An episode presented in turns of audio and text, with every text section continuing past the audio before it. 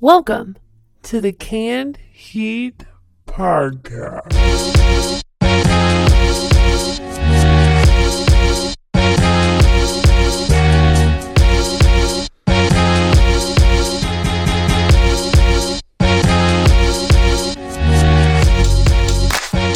Hello, planet Earth. The lady told you there on the intro. This is the Canned Heat Podcast. Now, as always, I am your host, the freshly squeezed Orange Zackety, and I'd like to personally welcome you to episode number four.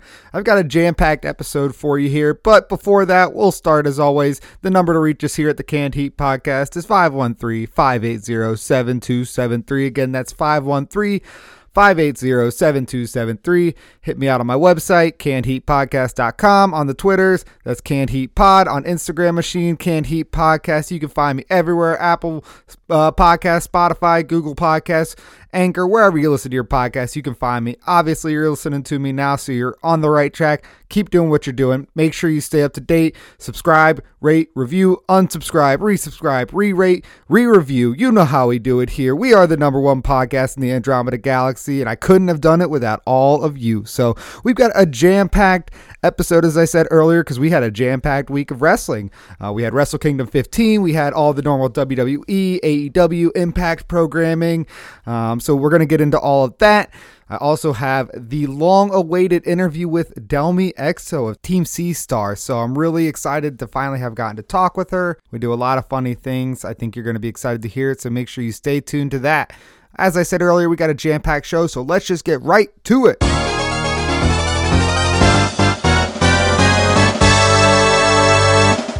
So we're going to go ahead and get the ceremony kicked off with NJPW's Wrestle Kingdom 15, starting with night one. It saw Hiromu Takahashi defeating El Phantasmo to earn a shot at the IWGP Junior Heavyweight title at Wrestle Kingdom 15 Night 2, which is the next night. Uh, the Guerrillas of Destiny uh, defeated Dangerous Tekkers to win the IWGP Heavyweight Tag titles. Kenta defeats Satoshi Kojima to retain the IWGP US title right. Um, Hiroshi Tanahashi beats the Great O-Khan. Uh, Kazuchika Okada takes out Will Ospreay in an instant classic. That match was phenomenal. If you have not seen it, I highly recommend going back to watch that. But not to be outdone by the main event of the evening, which saw Kota Ibushi taking down Tetsuya Naito to become the IWGP Heavyweight Champion and Intercontinental Champion in what was a freaking amazing match. Afterward, declaring himself a god. Uh, so that uh, does it for Wrestle Kingdom Night 1. Night 2's action was quickly underway with Toru Yano beating Bad Luck Fale, Chase Owens, and Bushi in a four way match for the King of Pro Wrestling trophy. Uh, Yoshinobu Kanemaru and El Desperado defeat Master Wato and Ryusuke Taguchi for the IWGP Junior Heavyweight Tag titles. Um, Shingo Takagi beats Jeff Cobb for the Never Openweight Championship, so we have two uh, title changes back to back there. Uh, Sanada defeating Evil. Uh, Hiromu Takahashi beats Taiji Ishimori to win the IWGP Junior Heavyweight Championship. So we had three belts change hands on this night two of Wrestle Kingdom 15. And of course, the main event of the evening, which is supposed to be Tetsuya Naito versus Jay White. Of course, uh, Kota Ibushi ends up wrestling because he defeated Naito in night one, and he defeats Jay White to retain the IWGP Heavyweight Championship and Intercontinental Championship to further cement himself as the god that he has proclaimed himself to be. Uh, my mistake. If I have any errors in any pronunciation, I, I sincerely did my best, but I think I got everybody right. Um, it wraps up a great two day pay per view for NJPW, an awesome Wrestle Kingdom. These things hit the mark every single year. And Kota Ibushi, wow. Just this is, I mean, it's been a long time coming for this guy. Uh, you know, turns down contracts in the States to stay with NJPW, really buys into what they're doing, and is, you know, putting on phenomenal match after phenomenal match. So hats off to him getting what he deserves here. Let's see uh, if this reign can take. Uh, I think it's going to last all year and into next Wrestle Kingdom. We'll see what ends up happening. Moving into our regularly scheduled programming, we start with Monday Night Raw, January 4th. We started with Miz TV, Miz and Morrison hosting the New Day. Uh, of course, Teddy Long, being that it's Legends Night, Playa Playa comes on out and does what Teddy Long does best. Go ahead, make the tag team match. New Day ends up beating uh, The Miz and Morrison. AJ Styles wrestles Elias again for some reason and wins again. I'm not sure what they're doing with this storyline. He's buried Elias already at this point, and I'm just like, you know, why aren't we pushing Elias in a different direction? He seems to just be doing this. Uh, comedy thing. I mean, it try to be a serious, but it's kind of comical because he doesn't win. Um, I can sound off about that later, or maybe on a future episode. Uh, Lacey Evans and Peyton Royce defeating Asuka and Charlotte Flair. Uh, Ric Flair gets involved in this one and uh, pretty much costs him the match. Charlotte, of course, back to her heel ways.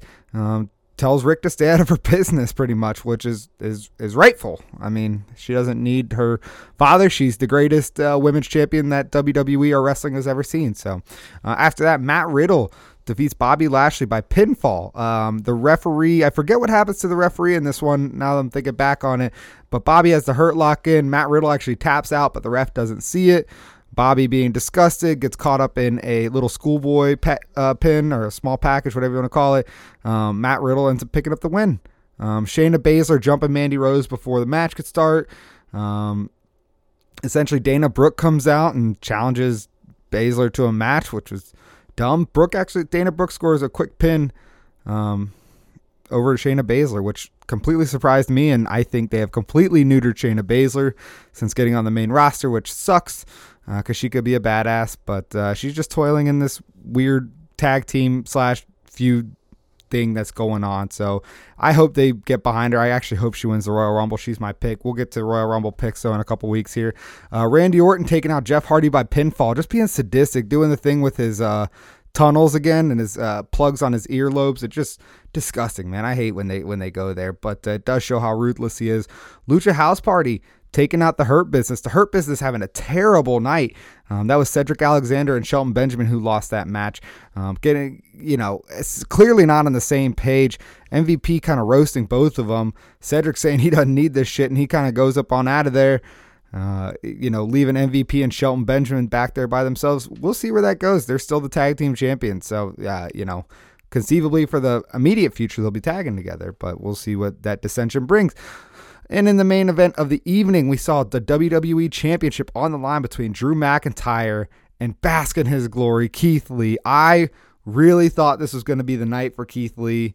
I thought the stage was set. It was perfect. Seriously, we all go in there as fans thinking Keith Lee's going to win. I'm not going to sound off about this now because it's going to come later in the episode. Stay tuned because I'm going to give you my honest opinion about um, what happens here. But Keith Lee takes the loss here. Drew McIntyre retains. Goldberg coming out. Goldberg, Goldberg. I mean, whoa, sorry, I forgot I was doing the episode here. Um, I was just falling asleep talking about Goldberg. Um, but that ends a pretty decent Raw. I hated that ending though. God, two weeks in a row, Raw just sucked at the ending. So uh, that'll do us for Monday Night Raw. And of course, that takes us to our Wednesday Night Wars, starting with WWE NXT on Wednesday, January 6th. We saw Karrion Kross dispatching Damian Priest. It was a pretty good match. I like Damian Priest, but uh, Karrion Kross is just the man. Uh, Santos Escobar defeating Gran Metalik to retain the Cruiserweight Championship. Uh, Xia Li defeating Katrina Cortez. Raquel Gonzalez defeating Rhea Ripley in a freaking hellacious last woman standing match. This this match was insane. I, I, I, highly recommend going back to watch it if you have not watched it yet. But these two women absolutely beat the holy hell out of each other. Uh, an intergender tag match, or I'm sorry, mixed tag, because I still don't think WWE is doing men versus women and vice versa. But it's like get with the get with the modern days here. There's no reason not to. But Kushida and Shotzi Blackheart uh, defeat Candice LeRae and Johnny Gargano. Um, so the way not really finding their way yet. So we'll see what ends up happening with that. Um, and in our main event, we saw Finn Balor retaining the NXT Championship against Kyle O'Reilly. This was a phenomenal match. These two are just top, top, top, top, top performers. Everybody thought, you know, Adam Cole was the the big phenomenal wrestler of Undisputed Era, and there's nothing to be taken away from Adam Cole by any means, baby. But uh, he's not the only wrestler there. As a matter of fact, all of them are pretty damn good. I'm not quite as familiar with Bobby Fish's work, but I know Roderick Strong is a fucking beast in the ring. Kyle O'Reilly is a beast in the ring too, man. He has benefited the most from this you know, undisputed era not doing the whole like, you know, in control of everything anymore. I think it's giving him a chance to shine. Roderick Strong, of course, was shining when he had the North America Championship, so he's got an opportunity in the past, and and uh, of course Adam Cole being a long the longest reigning NXT champion. So just uh, kind of lightning in a bottle with that group. We'll see if they keep them together and their success moves on to the main card. Uh, but otherwise, a phenomenal match. A really, really great card for NXT this week. Uh, so a nice, strong start to our Wednesday Night Wars.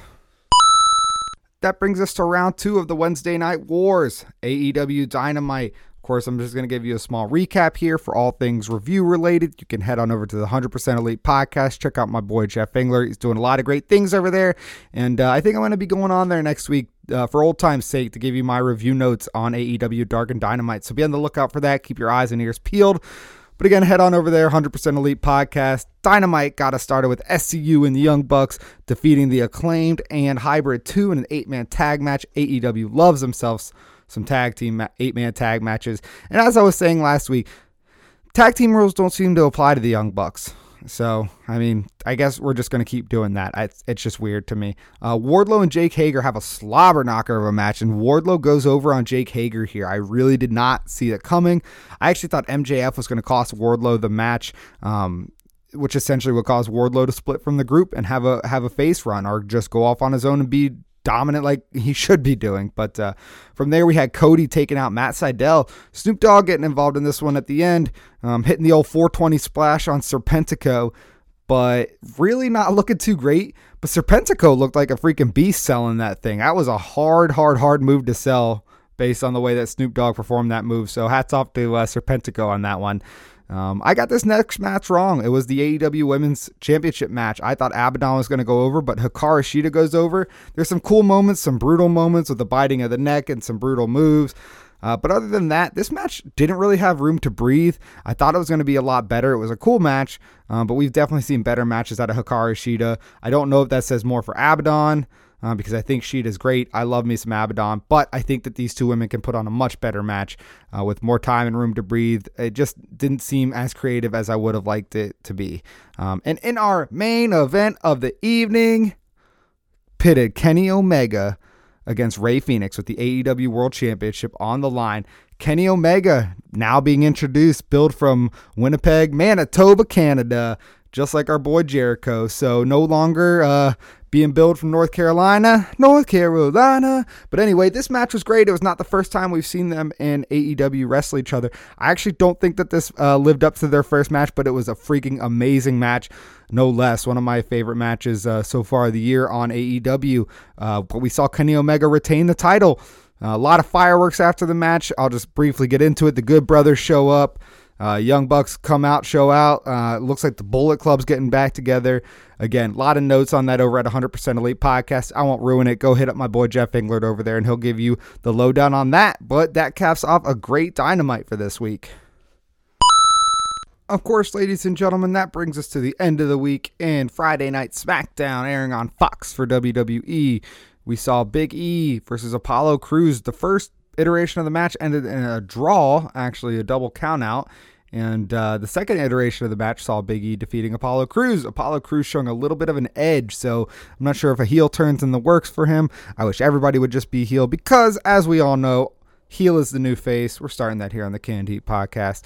Uh, the second match, I guess, I'm not sure if you count the first one as two, but the the action continued with Dolph Ziggler and the glorious Robert Roode taking on the Street Profits for the WWE SmackDown Championships and going over and taking those tag team titles were Dolph Ziggler and Robert Roode. They looked awesome here. I think the Street Profits are a fun act.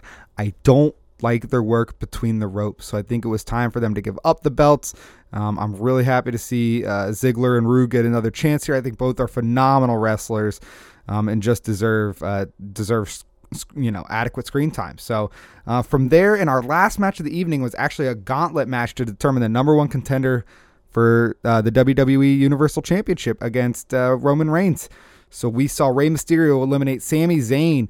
Uh, next came out Shinsuke Nakamura defeating or eliminating Rey Mysterio. Then Shinsuke Nakamura eliminates King Corbin. And then surprisingly, Shinsuke Nakamura eliminates Daniel Bryan. So you got to ask yourself are we having one of those magical runs like Kofi had last year to get himself there?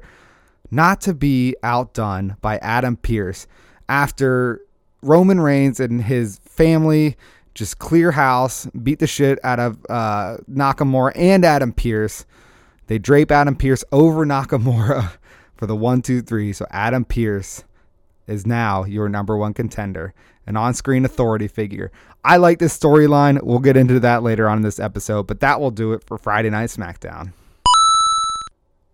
All right, guys, there's a few things I want to get off my chest to you. The main thing is this Goldberg business. I I hate this. I, I think that this is such a slap in the face to all the talent that's on WWE's roster. They have so much misused talent. We've been talking about them, you know, in weeks past. Your Aleister Blacks of the world, your Almases of the world, or your Andrades rather, your your Cesaros of the world, your Shinsuke Nakamura's of the world. You know, just these guys that have so much freaking talent and a lot of charisma, and they're getting upstaged by this old man who's like you know, not even close to in the, his prime. And when he was in his prime, was nothing special in the ring. He was just literally a lesser version of Brock Lesnar, supposed to be this dominator, and he was. And don't get me wrong, I was a huge Goldberg fan growing up. Uh, my my dad got me into Goldberg. I loved Goldberg. He got me into WCW, and it was great at the time. But look, you know, I'm 30 years old now. The man's in his 50s you know, I just don't understand why he is taking screen time away from up and comers. We already saw WWE pull the trigger for Goldberg and have him neuter the Fiend. Just absolutely neuter him. Everything they had done to work him up and build up the Fiend just was completely undone for no no good reason by Goldberg. And now he comes out after everybody's thinking it's about to be Keith Lee's time to shine. We are about to bask in some glory for Keith Lee because the man freaking deserves it. He's a workhorse in the ring, has done so much to hone his craft and get better. He puts on a phenomenal match. He's a believable champion, and and it was just his time. The stage was set. And of course, not only does he not go over, we get this stupid fucking Goldberg story shoved down our throat at the end of Raw.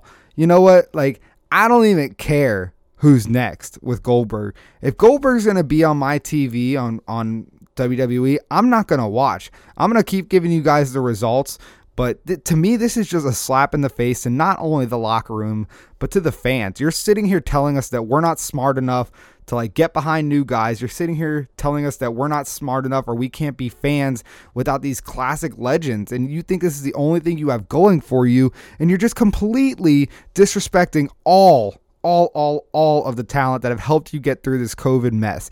I hear later on in the week that, of course, this was a booking decision by none other than, you guessed it, an out of touch old man and Vincent Kennedy McMahon.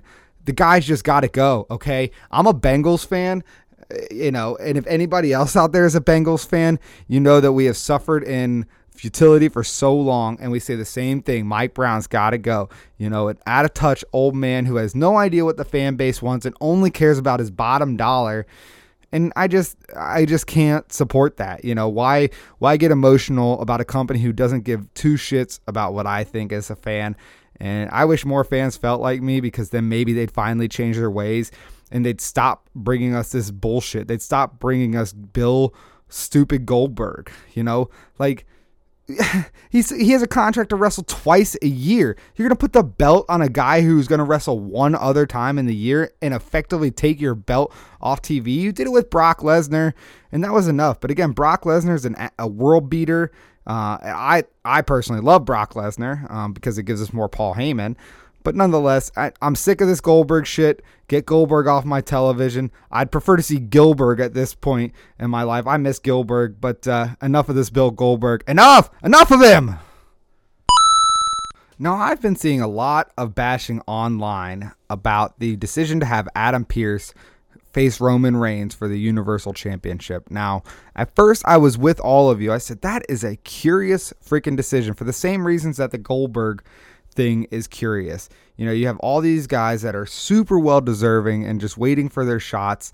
You know, but I changed my tune after thinking about it. I was sitting there and I, you know, I thought if Roman Reigns is going to go over like we all assume he is anyway, we've already seen it at the expense of a great wrestler in Kevin Owens on back-to-back occasions. And I'm not saying they buried him, but I mean, effectively they did. Why wouldn't you? This is a great storyline. If you're Roman Reigns and you're a heel, why are you not going to create the path of least resistance in order to retain your title? We saw it time and time again, time in, time out with JBL. We saw see it with Brock Lesnar. We see it with all the great heel champions. You know, they just make sure that the easiest path is there for them so they can stroll in, retain the title, and move move on. So I actually really like the storyline. I think it makes perfect sense in the context of being a heel. I think all of you just need to give this storyline time to play out because it'll be interesting to see where it goes. As I say with pretty much everything. Uh, but Adam Pearce finding himself in a Universal Championship match. We're going to get that at Royal Rumble, I guess. So uh, they're giving Adam Pearce a shot. The guy's the guy's a good wrestler. I you know I don't know how many of you are familiar with his past, but he can definitely hang in the ropes. You know, I'm sure they're going to play him up to be just this authority figure who has no business being there. Uh, hopefully, they give him a few minutes to get some offense in and show that he is good between the ropes because he is and he deserves it. But uh, hats off to this. This this whole Roman Reigns being a heel thing. I've been shouting for this for years, much like a lot of other guys my age who are who have seen a lot in wrestling. We just know like heel is the new face. I'll say it time and time again. We've been waiting for Roman Reigns heel. This is a great heel move. This is a great heel story just the same as the head of the table bullshit. It just pisses you off, and that's what a great heel is supposed to do. So hats off to Reigns. Actually, hats off to the creative team for this story. The last thing I want to talk to you canned heat listeners about is this Marty Scurll news. So we found out earlier this week, uh, I believe it was on Tuesday, that Marty Scurll and Ring of Honor have mutually parted ways. Um, I, I, guess that's a nice way to put it. Marty, of course, recently being gobbled up at the Me Too movement. Apparently, these actions supposedly happened pre Ring of Honor days. I'm not going to propagate uh, the allegations um, because I'm just not going to propagate anything like that on here. All that is available online. I'm sure you can Google it and find out whatever you want to know, but I'm not going to spread any information. I'm just going to give you the news and some things I'm reading and hearing. Uh, there's report reported interest that. Uh, in for WWE, which is un, undoubtedly uh, something that was going to happen. I'm sure you know they're seeing a lot of great talent go to AEW, and they just want to make sure that they do what they can to uh, bring talent in. Uh, there's also interest from NJPW, as you could imagine. Um, but I'm hearing uh, Dave Meltzer's reporting that AEW is reportedly not interested, and I don't know if it's just a baggage thing because of the allegations or whatever the thing is concerned. I don't know much about Marty Scurll outside of his in ring work. I think he's great in the ring. I like his character.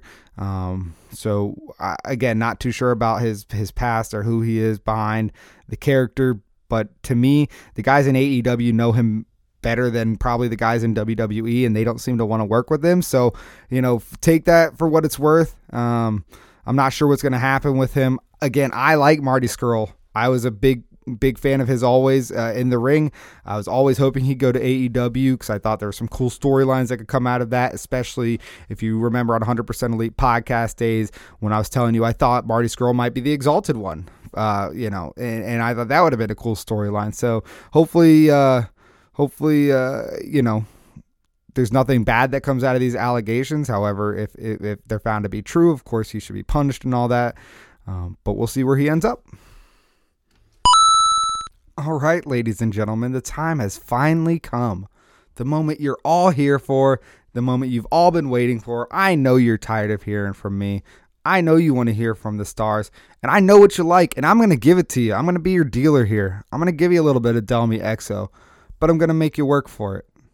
I'm just kidding. I'm not going to make you work for it. Uh, we had a really fun conversation. This conversation was recorded actually on a phone line um, so please give my producer Lucy Fishwell a little bit of credit. She did everything she could to make the quality of the audio as great as possible, so it's not bad for your ears if you're you know you're listening in an environment where this is turned up really loud. Still should be pretty clear. Uh, we have a really fun conversation about how she got her start in wrestling. We have fun conversation about LAX or Proud and Powerful uh, intergender uh, wrestling, and then we get kind of get into a face off of who's better at certain things between her and her sister. She makes all the choices, and there's some really fun conversations that come out of it. So I hope you all enjoy. Without further ado, my interview with Delmi Exo. All right, Canned Heat podcast listeners. As promised, we have a very special guest today. I've been really waiting to get her on for a while now on my old podcast. I gave her, uh, her and her sister a shout out on my homework on our homework segment that we would do on that. So I had you guys go watch a Team Sea Stars match. So I'm really excited to welcome today Delmi Exo. Delmi, how are you? Hi, I'm doing great. Oh my god, I can't believe you gave us a shout out. What match was it? Oh, you know what? I I even said to myself last night, go back and listen to that podcast so I can make sure that I'm pretty sure I'm pretty sure it was volume 115, which we'll actually get into here. Um, so we'll just start there. You and your sister ended a legendary 370 day title reign of Mercedes Martinez and cheerleader Melissa in an awesome match at volume 115 after just falling short at 109 a few months prior. And then not only that, went on to defend the titles twice that same weekend for 116 and 117. And so I'm just thinking that must have been such a whirlwind, whirlwind that whole weekend. Why don't you describe what that was like? Um, so actually a crazy weekend for me and Ashley. We had signed ourselves up for a four day weekend starting on Wednesday or starting on Thursday. We wrestled at Bar Wrestling for the Halloween show. And then from there we flew in to do Rise, which is the show before Shimmer weekend and it kind of starts everyone off. And then we did two matches on each days of Shimmer. Oh, we, that's what we signed up for. We had no idea we were going to even be able to get the title. Like, we, uh, honestly, you don't know your matches going into Shimmer. You kind of find out when you get there. Um, we knew Hot Scoop Skyler and Davian, um, our best friend Davian, were going to be there, and so we were hoping to wrestle them, and they got to set us off uh, with a win mm-hmm. that weekend, and so that whole weekend for us was just like kind of like a high because it was just like good match after good match, and even to come out with the belts was just hey, like we're getting our like we're getting our groove, like we're getting this whole like sea stars thing that we started back a year ago, like coming back into it, like we're getting into and like learning how to perfect this. Yeah, yeah, and T- Team Sea Stars has been wonderful. You know, a lot of people have taken, I would say, relatively si- silly, sillier style gimmicks. Um, you know, you and your sister seem to have a ton of fun with what you do, um, and and sometimes they just don't stick. But the the internet wrestling community has really seemed to have taken a liking to you guys. So that's got to be pretty cool. Um, you know, it's wild actually. We were talking about that match. You guys have since surpassed that 370 day mark now. Um, and in that time, you also became the inaugural Battle Club Pro Tag Team Champions. How did Battle Club Pro come about to you guys? Um, so Battle Club Pro was, it was actually a funny time when we got to like debut for that area um, because Battle Club and a few other promotions such as Wrestlers Laboratory all work together. Um, they'll all rent out the same venues and the same ring to kind of like build the area over in New England and I mean uh, New Jersey and New York. And so we had come into Joe Kim's kind of that's the promoter of Battle Club. We had come into his like uh spotlight of who he should book actually the week before we were going to debut for Shimmer. Um, me and Ashley had it tagged for maybe like months. Like Sea Stars was kind of dead. Um, we were kind of trying to work on our own single stuff, trying to get better in the ring.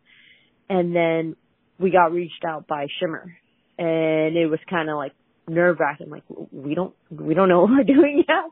Like we haven't perfected this.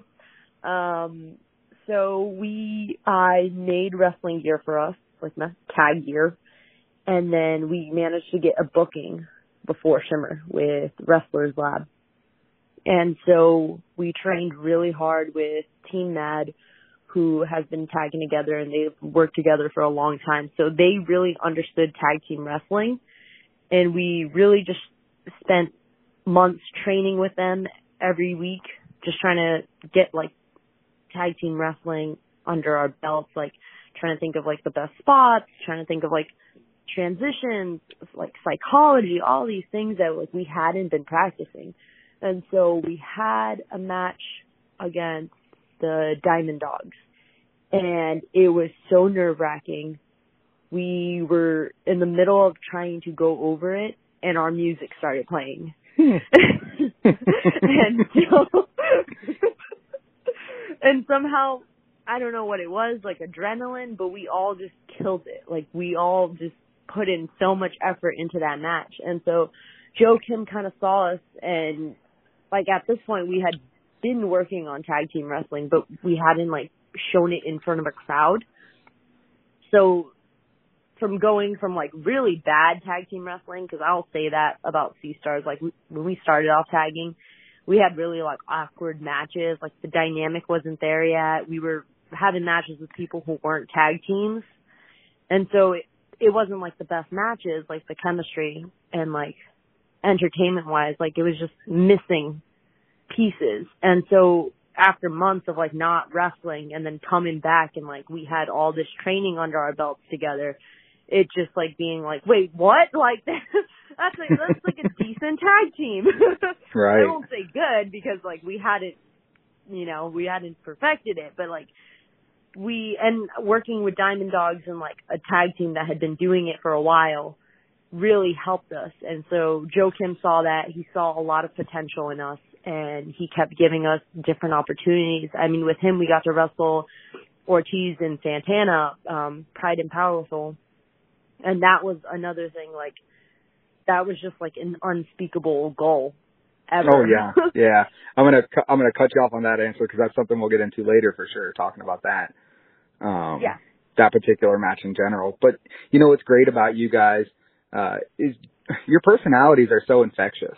Um, you know, you talk about opportunities that have been have been given to you, and, and one of the better known opportunities that um, I think is more mainstream is the opportunity that Team Sea Stars has had on Impact um, in the past in the past month or so. You know, and I'm sure that that's been keeping you pretty busy. We talked about your shoot schedule a little bit via email. How did how the heck did that opportunity come about, and what has that increased exposure been like for you guys?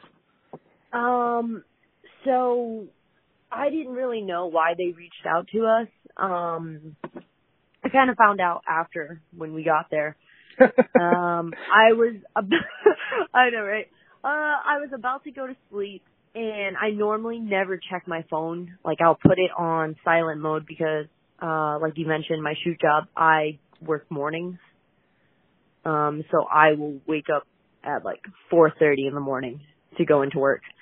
Wow. And so, yeah, um, so I have to put my phone on do not disturb because if um even if you get like a like, your phone will buzz, and so that can like kind of keep you up because you're like, ooh, what's happening?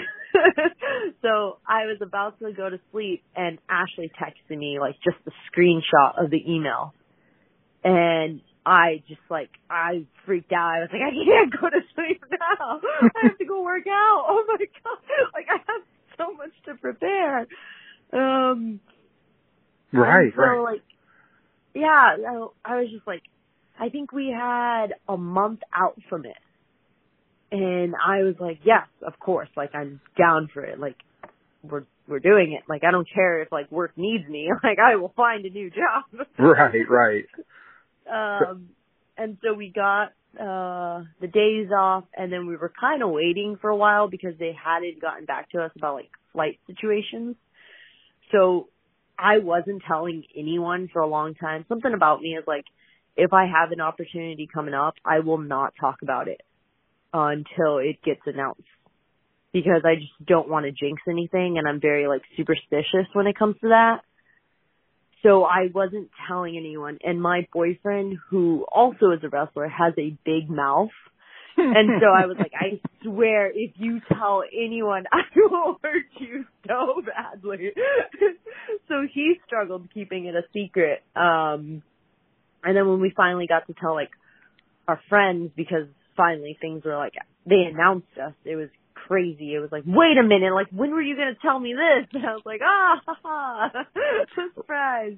Right. And Um, well, well, that's the thing is like it seems like you know everyone's gonna want to be want to be around you guys. I mean, your circle has a lot of good things going. Obviously, you know, you and your sister are doing uh, big and great things. Your sister's partner has been showing up on AEW recently, which has been awesome. She's a badass as well.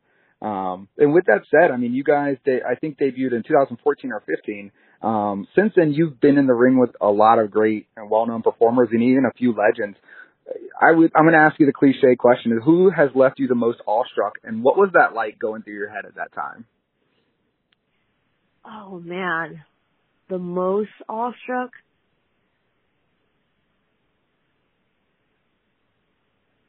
I would have to say um Santana and Ortiz because the reaction that they got from the crowd walking out hmm and then the reaction they had uh as they were doing like their goodbye speech.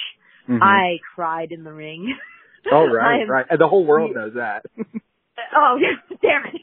Um, well, I was crying just because, you know, like they have a similar story to me and Ashley, and like growing up and like just kind of struggling through things, and so seeing them be able to make it, it motivates you, like to try and like, all right, well, like they did it, and like I've seen where they've come from, I've seen where they started, like I know I can make it if I just like stay persistent enough.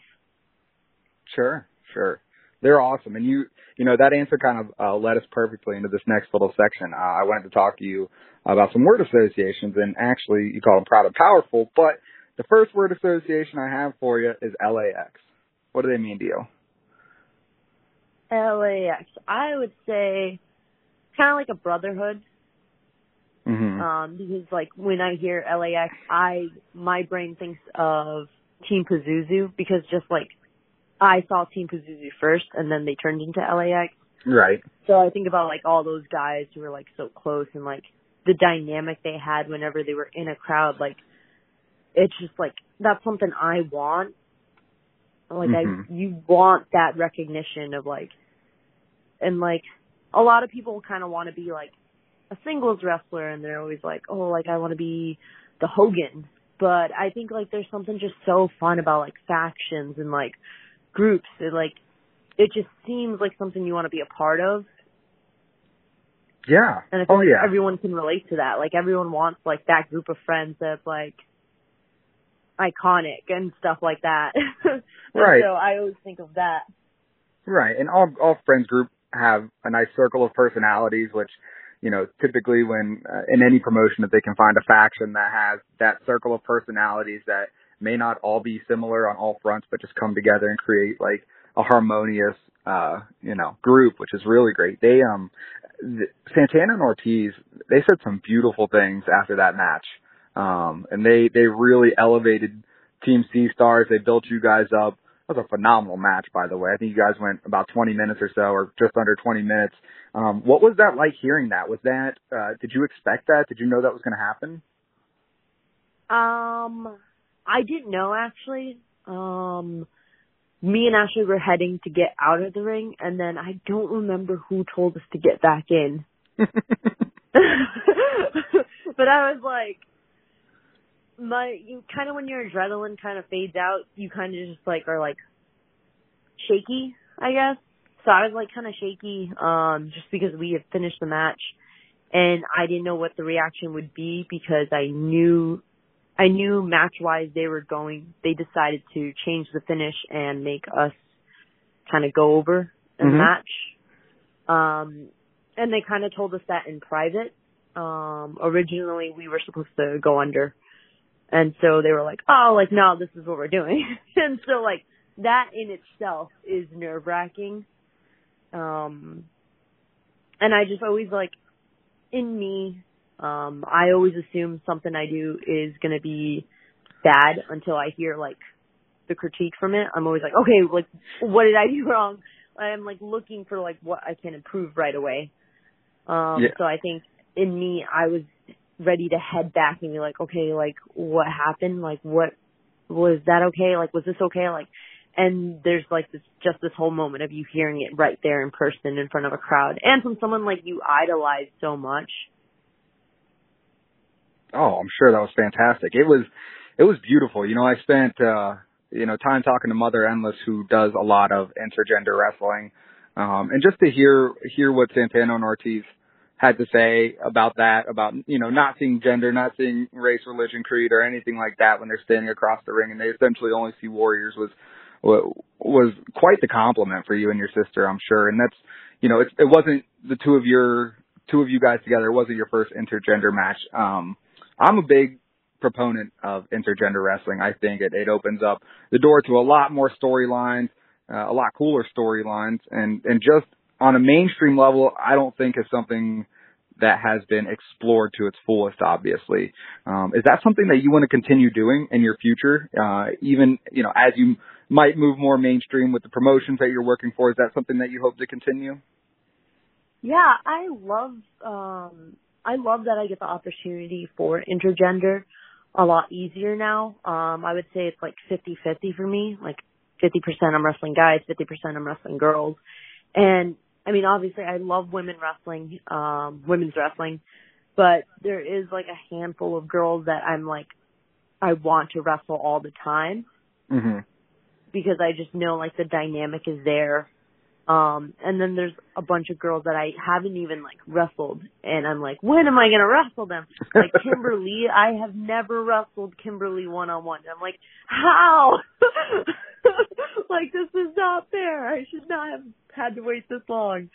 Um, but for like intergender wrestling, I kind of like it because in a way, like males wrestling has always been kind of hard to break out into. Um, mm-hmm. It's really hard to stand out as a guy nowadays because it's so competitive. And so I think when you incorporate intergender, that can actually be really good for the guy because women kind of have more of a following. And so if a fan were to tune into one of my matches and I'm wrestling someone who they haven't heard of because they just haven't been able to break out, but they're good, but they just can't get like the hype behind them. I feel like it kind of helps them out because then a fan can be like, oh wow, like that person's actually really good. I'm going to look more into them. And so I like it for that reason of the guy is, um, kind of getting brought into more opportunities as well because it's really hard for guys to separate themselves nowadays. Right. It's really easy for girls. I think girls are really good with like characters and just like differentiating in looks, but for guys it can be really hard. Sure, sure, and it forces. I would tend to think that it would force uh, the male performer in the match to, you know, think about a match differently, thus changing the in-ring psychology, which, you know, they can then in turn bring into a match with another guy. You know, so it it it just it seems like it hones everybody's skills all the way around. Am I right with that? Yeah, I think it like brings out the best in both competitors. Um, the guy can't just be like, oh, let's do up and over leapfrog, like right. drop down and this. like it's like you can think of fun things to do, and then you can also think of like intense things to do because everyone likes the dynamic. It's almost like a size dynamic most of the time, and like that's such an easy story to tell. Right, right, and and the thing is like when watching, you know, matches that you've been a part of, I, or intergender matches in general, I think the best ones are like when it's not really discussed too much, you know, where they, where the announced team or whomever doesn't spend as much time talking about the differences between the competitors as much as they do the likenesses and the similarities. And I think that that story is just awesome. I think it's, it's fantastic and I hope we get more of it. Um, I was going to do another wordplay with you, uh, and I was just going to ask you about your sister more than anything. So instead of doing that wordplay, I just want to ask you, you know, you guys have accomplished a lot of great things uh, in, in your very short careers thus far, which hopefully are going to be very, very long and prosperous. As I'm a huge fan. What has that been like going through this with your sister? And the reason I'm changing and asking this question is because I didn't know that you guys had kind of split up and were, you know, at the not necessarily split up, but focusing on your singles wrestling as you alluded to earlier in our conversation. So now that you guys are back together and you're, uh, you know, the the um, I think you guys have championships on three different um, promotions. Correct me if I'm wrong. You have Battle Club, Shimmer, and then I think Sabotage as well. Correct? Yes. What is that? What has that been like going through with your sister? Um, it's really crazy uh, because I mean, like it's kind of unheard of for women to get like from when we were had started training, like there were no opportunities for women's tag team wrestling. Um and it was something that people were just like, "Oh, you're like gonna kind of waste your time on."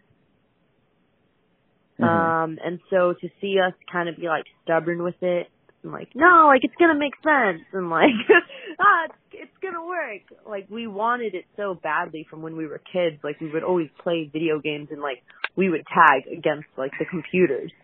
Like we always wanted to be a tag team, and so to see it like catching steam and like working is like insane. Um, it's nice to have the same like opportunities as she has because I mean we started this journey together and like to be accomplishing the same amount of stuff together it just kind of makes it special. Mhm. I think if I was tagging with anyone else it wouldn't be the same. It just like she gets me, I get her. We have the same mannerisms and like the same kind of like inside jokes and stuff. So it's just such a it's a fun time and to travel with her all the time is like it's just the perfect situation in my opinion. Maybe she hates me.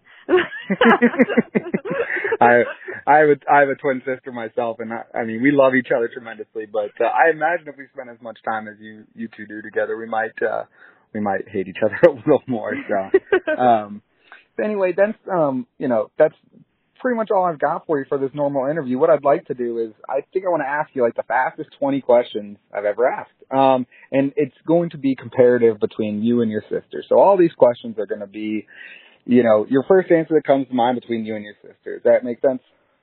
yep. Awesome. We're going to start off easy uh, with some generic questions, and then these are in no particular order. Okay. Tell me, between you and your sister, who is funnier? Me. Who is faster? Me. Who's a better swimmer? Oh, we both can't swim. But but I actually learned how to swim recently, I think. So I got to practice a few more uh times, but I would say me cuz I Yeah. I'm pretty sure I learned. Yeah, you're gonna you're gonna have to do that because you guys have a lot of nautical themed stuff with Sea Star, so you'll have to learn to swim. Um, who would be better in a rowboat? In a rowboat? Yes. I don't know what that is, so I'm going to say her to give her one. who likes who likes peanut butter more? me, definitely me. Awesome, I love peanut butter. Who would be better on Survivor? Me. Who would you um, be most likely to catch Netflix binging? Ashley. Who's the better driver? Her. hey, at least you're honest. You're self-aware, right? Um, Yeah. Who's better? Who, who's better at Scrabble? Me. Huh? She's dyslexic, so I'm gonna tell her you said that. All right, we're halfway through. Who can hold their breath the longest? Uh, I think we both can. Who can Actually. who can shotgun a beer the fastest? She can. hey, hey, look at that. Who has bigger feet? I do. Who's a better student? Who's a better what? Who's a better student? Oh, me. Oh, there you She's go. Dyslexic. oh man, you're you're exposing all of her secrets. So it sounds like her and I need to shotgun a beer together too. Um, who's the black sheep of the family? me. I think. I don't know. We're both. We actually are both black sheep to the rest of the cousins. So. Hey, like I said, you, you're self-aware. That's great. Um, just a few more here. Who likes dogs more? Oh, we both do. Hey, I love dog people, so that works. Um, who's most afraid of roller coasters? Her. Who's most afraid of haunted houses? Her. Who was most likely to cheat on a test? Her. Who, two more. Who's the most musically talented? Me. There you go. And then last one. Who can eat the most Oreos in one minute? We both don't like Oreos. Really? Oh, yeah, I you, eat two and then I'm good for like a month. oh, we were we were so good. You said you love peanut butter. I was about to talk to you about dipping your Oreos in peanut butter. But daggone. I'm so sorry. No, that's okay. Yeah. That's okay. That's uh that's all I've got for like, you know, my my prepared questions. But um you said you're more musically talented. Do you play any instruments? No, it's actually funny you asked that, and then I was like, well, she learned how to play the guitar, but she hasn't played since high school, hmm and then I'm a better singer. So I think it's me because I still can sing, but I don't think she can still play guitar. Yeah. Who's older? So I don't don't know. who's older between you guys? she is. Oh wow, She's I we're know seven years apart, actually. You know, I was looking for that all over the internet to try to find out, and I just I don't know why that just was not readily available information. So I just wanted to just wanted to. I ask you should that. put it on our Twitter bio. yeah, certainly. So, uh, you know, that again, that's about all I've got for you. Um, what I'd like to do at the end of this is essentially uh, give you as much time as you'd like to promote whatever you got going on. If you want to lead our listeners to, you know, anywhere in particular so they can check out what you got going on, the floor is yours. Yeah, of course. This is Delmi Exo. Make sure you follow me on Instagram, Twitter at DelmiExo. And then I do have a Patreon where I post bar videos. Uh, patreon.com slash DelmiExo. Cosplays are coming back. So that's exciting, depending on who you ask. Um, Yeah, you got that Harley Quinn coming back. I saw. yeah, and I have one planned for, uh, this weekend, wrestling related. So very excited about that. That's wonderful. Where and where did you uh, did you give them your Twitter handle and uh, Instagram handle? Yes, I did, sir. Awesome. I, I'll have to.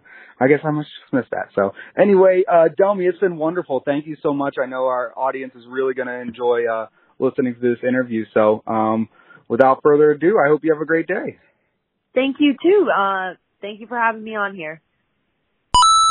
You have one new message. qualified by our booking system to receive an all-inclusive complimentary stay. For further details, press zero now. To be placed on the do not call list, press two now. What in the world? Lucy, how did that one get through there? Make sure you press 2 on that message for me. You have one new message. Well, well, well. First off, fuck you. Second off, he's back, ladies and gentlemen. That's right, the greatest wrestler of our generation. Goldberg has made his return, and we all rejoice. And if you ask me, it's exactly what these youngins need. Give them, whipping them into shape here, you know, show them how it's really done from a true professional champion. A true professional champion. Keep showing me the love there on the internet. Hashtag kiss piss is really taking off, y'all. Hashtag kiss the piss. Lucy, I swear we're gonna fight. I'm gonna I'm gonna drive out to LA. Ladies and gentlemen, my producer, her name's Lucy Fishwall. She is out in LA producing this thing remotely for her, and I'm about to get in my car to come out and fight you for letting K Piss keep getting through these lies. I have no freaking clue who this guy is. I think he's hilarious. I'm pretty sure he's like just doing a character. I don't know if he's real or not. Um, but he has horrendous takes. I was just telling you how big of a bullshit move Bill Goldberg being back on WWE programming is. And my producer, Lucy, who's supposed to be on my team, is letting this fool through these airline airwaves here. So do better next time, Lucy. We're gonna find you, K Piss. We're gonna have a conversation because you got some bad takes. It sounds like you don't know a damn thing about wrestling and you're stuck in the past. But you know that's. I, I guess that's just who some people are. But uh, it's been quite a fun show for you, ladies and gentlemen. I think that's gonna do it for us this week, as long as it's okay with Lucy. Come on now. Um, but as always, you can find me, like I said, on my social medias. That's Canned Heat Pod on Twitter, Canned Heat Podcast on Instagram, www.cannedheatpodcast.com. Gives you all the links. The phone number, as always, is 513-580-7273. That's 513-580-7273. Wear that line out so Lucy will stop putting K-Piss on our airwaves. I do not like it. Just help me out here, guys. Leave me some more messages. Leave me some more reviews. Give me some things that you like, some things you don't like. You want to talk shop, talk shit. I'm here for all of it. Again, 513 580 7273. My uh, audio, of course, was produced by none other than Beats McGreevy, Patrick C. Wright. You can find him on Instagram at Patrick C. Wright. That's right with a W. Host of his own podcast, MF and Block. Check that one out. It's really cool. Again, for all things AEW related, head up my uh, hit up my boy Jeff Englert on the 100% Elite podcast. I think I'm going to be on there next week with him for old time's sake. We're going to be having a good old time, hanging out, talking things all AEW. But of course, we'll be back next week for episode five. I'm going to bring you a special interview with photographer extraordinaire Mouse. He does some awesome photos. I had a really cool conversation with him about all things wrestling and his family. You're not going to want to miss it. I'd like to give a huge shout out to Delmi Exo. Thank her for getting on here with me. Uh, it's a huge boost for me. I really, really have enjoyed watching her over the last couple years and just super stoked to finally get to talk to her. I could keep babbling on on here, guys. One last thing 513 580 7273. Subscribe, rate, review, unsubscribe, resubscribe, re rate, re review. K Piss, go F yourself. That'll do it for us. See ya. I wish you knew what I knew. I wish you saw what I saw. I wish you felt what I felt. Then we all get along. I wish you knew what I knew. I wish you saw what I saw. I wish you could go back. See what we have when it's gone. I wish you knew what I knew. I wish you saw what I saw. I wish you felt what I felt. Then we all get along.